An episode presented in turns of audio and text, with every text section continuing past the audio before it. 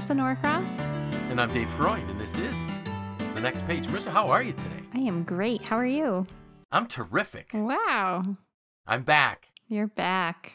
My energy level is back. My Mhm. pain levels are reduced significantly. So I'm in I'm in a good place. Good.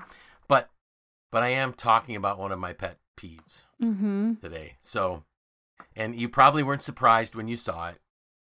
So I was um so let me the title for today's post and today's podcast is Build to Brand. And it's it's it is a spin off the one that we talked about a couple weeks back when I said, you know, don't don't work on branding, work on building up your organization, work on knowing what you want to be known for. And Mm-hmm. and so I started a new book. I'm listening to a new book that I actually I loved it so much I ordered the hard copy, but the hard copy's like two weeks away Mm-hmm. and it is titled Three Days in Moscow by Bret Baier. And and the way Bret Baier does his I love his history books because he he he calls them three days. Um, and what he does is he picks a point in history of something that occurred. And it's typically like a three day span, but then he goes way back to the beginning of the of the, the characters in the history to lead up to that last part, which is the three days. And so the three days in Moscow is about Ronald Reagan's final visit to the Soviet Union just before his presidency ends, and he's going to address a group of students in Moscow, at some Moscow University, on what it means to be what, what freedom is all about. So then the way he starts it then is so now all of a sudden, okay, you've got to go back to the beginning of, of Ronald Reagan's birth. And it's just I'm listening to it and I'm listening to what President Reagan's life was like. Um, and I've read other books about Reagan written by other folks, but but Bret Baier just has this unique way of highlighting um, the character Mm-hmm. of the people. And and it just got me thinking about this build to brand and and there's a lot of people that want to be seen as leaders. There's a lot of people that work on crafting their image. That you know, they're they're to make sure that the pictures that are shown are just right. They they've got people that will spin things to to highlight their strengths and, and, and we never seem to address the, the issues that might be lying underneath and and and so I'm and, and I people have heard me say on the on the podcast and I say it in a bunch of my classes I'm leadership sad. Mm-hmm. I, I look over the world and I don't see leaders. I see a lot of people that create chaos and try to capitalize on. it. But that's not leadership. If you think about leadership is is when people are pulled together, are drawn together, and they're they they re, they unite behind someone that's that's that helps take them or their organization or their country or ever to a better place Mm-hmm. and and so I start. Well, so what does it mean? How do you do that? So what what would be the cornerstones, the key characteristics, the and I guess they're not attributes if it's a person, but what is it? What makes up a good leader? And if and the point is that if you really are a good leader, your brand will develop. Mm-hmm. and people will follow you even if they disagree with you. There's there's and i've and i heard this just recently um in, in a in another book and i'll and i'll share it because it came up again in this one that just to tell you what it was like when reagan was in the white house. So reagan after being in the white house a very short period of time course there's the, the he's shot there's the assassination attempt and he's in the hospital and you would think that his number one enemy, and I don't know if I mentioned this on a podcast, his number one opponent, not enemy, but his opponent politically would have been Tip O'Neill, who was the who was the Speaker of the House, a liberal Democrat from Boston, and the president is a conservative from California. President's in the hospital. Tip O'Neill. So uh, one other, there was a senator, Senator St- Strom Thurmond, somehow got past security to get in and and the the staff was not happy. But the person that they would let in was Tip O'Neill. Tip O'Neill got into the president's uh, hospital room, dropped to his knees, and prayed. Hmm. That tells us where we were, Mm-hmm. you know, 40 years ago when we really had some leaders. They were they passionate about their convictions? Absolutely. Tip O'Neill and Ronald Reagan sparred for eight. I don't know if Tip was there for all eight, but they sparred, and they but yet they it was never personal. Mm-hmm. Their politics didn't become personal because they were men of character and they valued people and they valued the country. So, to jump into, so to get people an idea, that's why I was thinking about these things. The number one foundation, if you're going to be a leader, is character. It's what you do when nobody's looking. Right. It's who you are when nobody's going to tell. You know, it's like how do you treat people that can't help you? Mm-hmm. They can't advance your agenda. What phone calls are you going to take from people that just they can't do anything for you? And one of the things too that I found out was so you know Ronald Reagan was a B-rate actor, not a great actor. he might have been funny. I don't even I don't know if he was funny. I, you know I don't remember Reagan movie. Okay, um, he it was before my time, but he was the host of I think GE had like a Sunday night movie night or something, and he was the host. So he decided he was going to visit every single General Electric plant and talk to people to find out what was important Mm-hmm. as part of his job. So, character, it was just there. Kindness. Leaders touch the heart before they ask for a hand. You know, are you kind? Are you caring? Do you do you um think the best in people versus looking for a reason to dislike? Mm-hmm. integrity you know i guess that's a little bit like like character but i think it's it, you know when you speak do people just take what you say and can they believe it and do you say things in a way that confirms your accuracy rather than spinning things or having others spin things so that you can look better I, the fourth one i put in my post today was competence if you can't do it please sit down Mm-hmm. you know, we, we don't need incompetent people trying to lead people. And, and and people, you know, those folks that have listened any time at all know that my point is you have to be growing every day. So you have to be getting better every single day, Mm-hmm. or you're no longer competent. So those were the four that I picked up on in my post today because that's supposed to be like three to five hundred words. So, what was your thought when you said, "So how many more do you have?" And I told you ten. that was a longer list than I expected. You're like, whoa, this is a 25 minute podcast. We don't have time for those. Mm-hmm.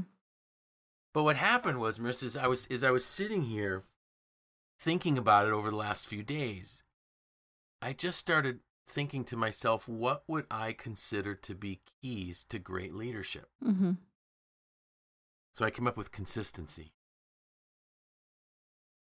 You know, uh, it's and maybe consistency also can be like slash predictability. Mm-hmm. Nobody wants to wonder what the leader's going to be like. Right. It's just different with a great leader. You know when you and, and I have to say that through my years of managing people, there were a lot of years when I was not consistent, where I was not predictable, when my emotions got the best of me. And I think people might have been passing the word in the in the plant. What's Dave like today? Can we go talk to him today? Mm-hmm. It just makes people uneasy. If you don't know that you can go into your boss and have a conversation, you won't go. Mm-hmm. And that's really off. Uh, the next note that I put here was they produce results. They get things done. Yep. And there's nothing worse than people that I, you know, and I've I know some some folks that, you know, and I'm I I try to help as much as I can, but they never ever seem to move the agenda Mhm. forward. Mm-hmm. You know, their their their organizations, their sales are their sales are stagnant. They never grow. Yet they come up with plan after plan after plan. Well, guess what? If you're if you're not growing, if your plan's not working, figure something out. Right. The next thing I put here was authenticity. Mm. So when when you think of the word authenticity, what comes? I think of someone who is, you know, ha- knows their values and Yep. remains true to them. I think it goes hand in hand with integrity. Yes. Um, I think it also goes hand in hand with that consistency, predictability piece because Yep. you know if someone is is authentic, they're they're real and they're Yeah. you know they they're also probably vulnerable. They're they're not Right. trying to paint this picture of perfection. It's Yes. the opposite, really. Exactly. They're they're they're just they're real. hmm You know, and it was interesting in this book. Um, and the reason why I wanted to get the hard copy quicker was because I wish I could quote the lines. And I would have underlined it, but I can't get the. hmm Um, but when when Ronald Reagan was asked to run for the for the governorship in California, and he said no. It took like six months for people to convince him to do it. And all of a sudden, the politicians like Nixon were like, "Well, wait, what's he like?" hmm you know wh- who's the what's the real Reagan? And when people started looking at it they said what you see is what you get. Hmm that is the real Reagan. There is no there is no political persona. Yeah but he's an actor. He's used to wearing makeup. He's used to having his hair colored. And the answer to that was no he didn't. He didn't use makeup. Hmm he didn't dye his hair. His red cheeks were part of his Irish complexion, if you want to call it that. He'd say, "I'm just a good Irishman." You know, um, he had he had that ruddy appearance and and the the the, the dark brown kind of wavy hair, and it was who he was. So the beauty of that, the beauty of that was, and he said, if you are who you are, you never have to worry about what you've said. hmm So I, that that's kind of I got the authenticity one from that. Um, I also put here you have to be a person of purpose. Hmm. There has to be a reason why you're doing what you're doing, Right. and it can't be self-serving. It can't be to get you somewhere. So if you want to have a leadership brand that people can buy into, they have to believe that your leadership brand is about them. And your purpose is to help them get where they need to go. hmm And when you do that, all of a sudden you start getting where you go. Right. go. Um, the next one here was have an abundance mindset. Oh, yes. That's a good one. Yeah, and I, you know, I was surprised it took me that long to get to that one. But, you know, an abundance mindset, if, if you have a scarcity mindset, you don't ever give anything to anybody. hmm You don't share, you're always worried you're going to run out. No, always believe that there's more. And that the more, so for instance, somebody would say, like in what I do in my in my training and my coaching, people would say, "Well, you you don't want to get a whole bunch of people doing what you do because you'll run out of work." And I'm like, "No, if I can get more people to do what I do, more people will understand the power of what I do." hmm The, and and I you know I have limited capacity. hmm And if my purpose is to change people's mindsets of what leadership is all about, the more people preaching the gospel of leadership, so to speak, Right. the better off I am. Right. Um, you know, can you share, you know, would I would I be willing to share contacts with people? Absolutely, I would share my contacts with people. I can, you know, you may be able to help somebody in a way I can't. mm-hmm. I'm I'm fine with that. Um, the next one is kind maybe a little bit hard to to define, but I just put discerning. mm-hmm. um discernment you know i think this a person who's discerning can can see through things. Hmm they see fakes. And they say yeah no that person's not worth what they're saying is not valid. It's not valid. That that what they're selling isn't worth it. I, I think also being discerning, you, you're able to kind of focus every focus on what's important, right? You you have an idea of your values and of your vision, and as opportunities arise, you're able to discern, like, yes, this is this is in line with what what I want to do, Right. or what the vision is, Exactly. and in line with my values, or no, this isn't, or no, not right now. yeah Um, I think sometimes we're quick to say, like, oh, they're picky or they're Right. fussy. And I know this because I've been described this way. and my answer is always, no, I'm discerning. oh i love that And I think also when you're discerning, you're it's easier to make decisions. yes You're you're more definitive instead of Right. "Mm, I don't know, I don't I'm not sure if you're like, yeah, this fits with my goals and this fits with my values. So yes I want to pursue this further or yep no, this isn't this isn't who I am. I can't be authentic. and do this at the Yeah. same time. So so no. Love that. That that explanation is so much better than mine. I'm so glad you helped me with I just one. have a lot of experience. You knew you knew what I meant. and Yes. You knew how to say it better than me. And and the other thing that helps a person to be discerning is when they understand their why. hmm You know, and when we I remember years ago when we did my episode on on um you know, finding my why. That might have been when you were on maternity leave, right? Mm, Or what? No. I No. I think I recorded that with You you. were part of it. Okay. yeah. But but one of the things that I realized was to have a good why statement, there's always a qualifier hmm in it. And you know, so my why statement is to enable people to live a life with purpose. But the qualifier is and together be a force for good. Hmm So if when I'm working with someone and I don't get the sense that they are going to use this for something that I feel is is is adding value to people, that becomes one of the questions. So do I work with them? And the answer just might be no. hmm And and I, I was doing a teaching this morning and, and part of it was on it was part of supervisory leadership and it was on um, coaching and mentoring for employee development. And I and as I was teaching it, I was really thinking about coaching clients and what kind of coaching clients that that I really want to take on. And for the first time, I started thinking about I need to be a bit more selective.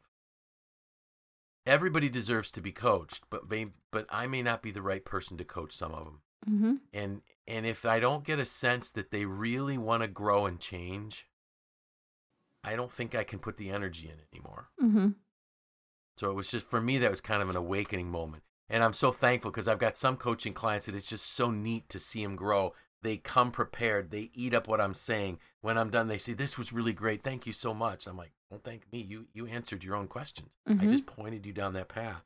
But I'm going to be more discerning about who I work with, just because I owe it to the people that I work with to give them hundred percent. hmm And if they're not willing to put hundred percent in, I'll give my hundred percent to somebody else. hmm So that's discerning. Um, be balanced.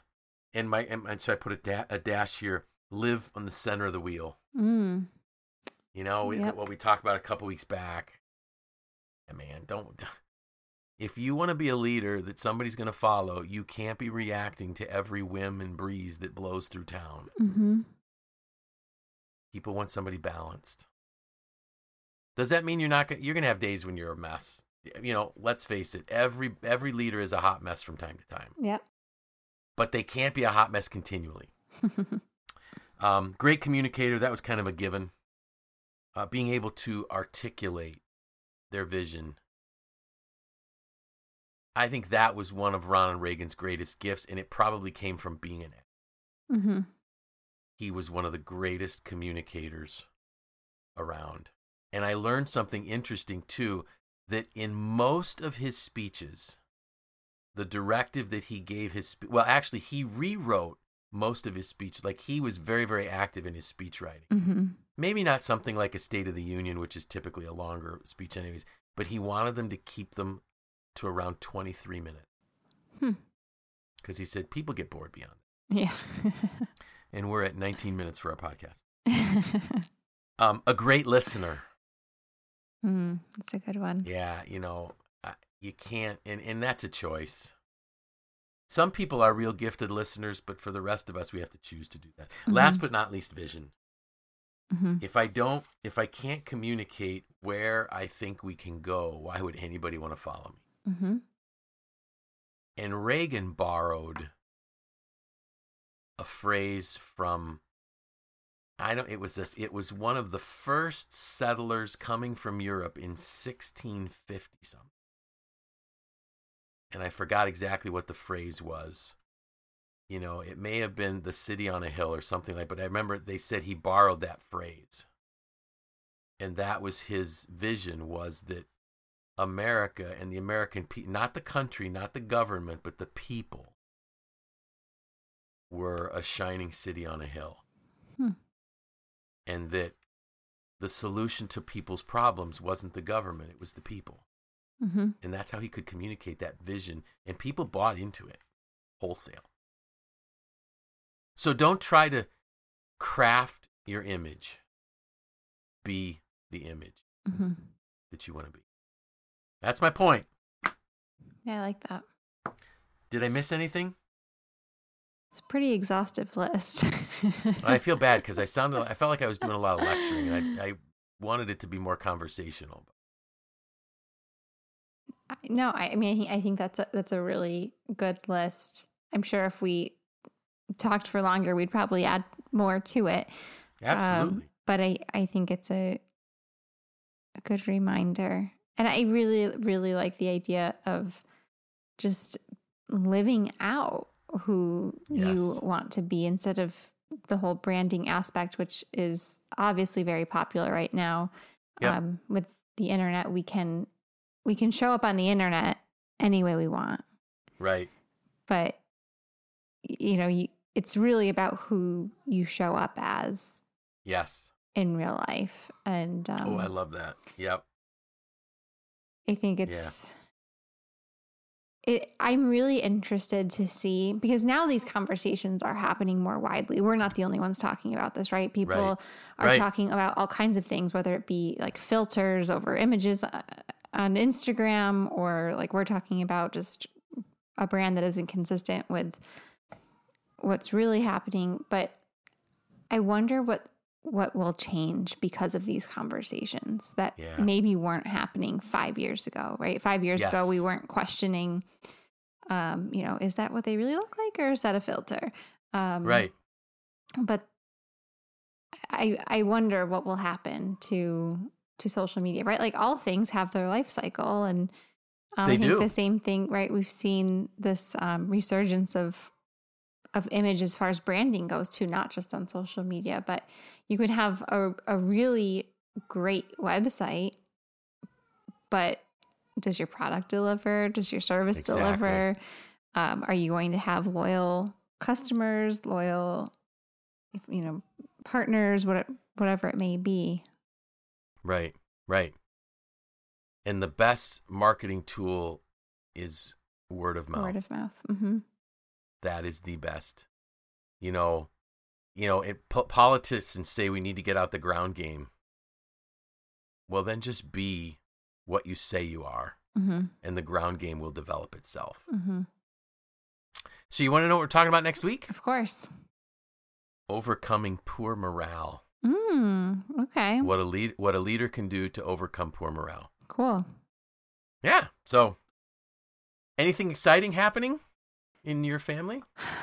Nothing too exhilarating. Um, but you know, I really do enjoy fall.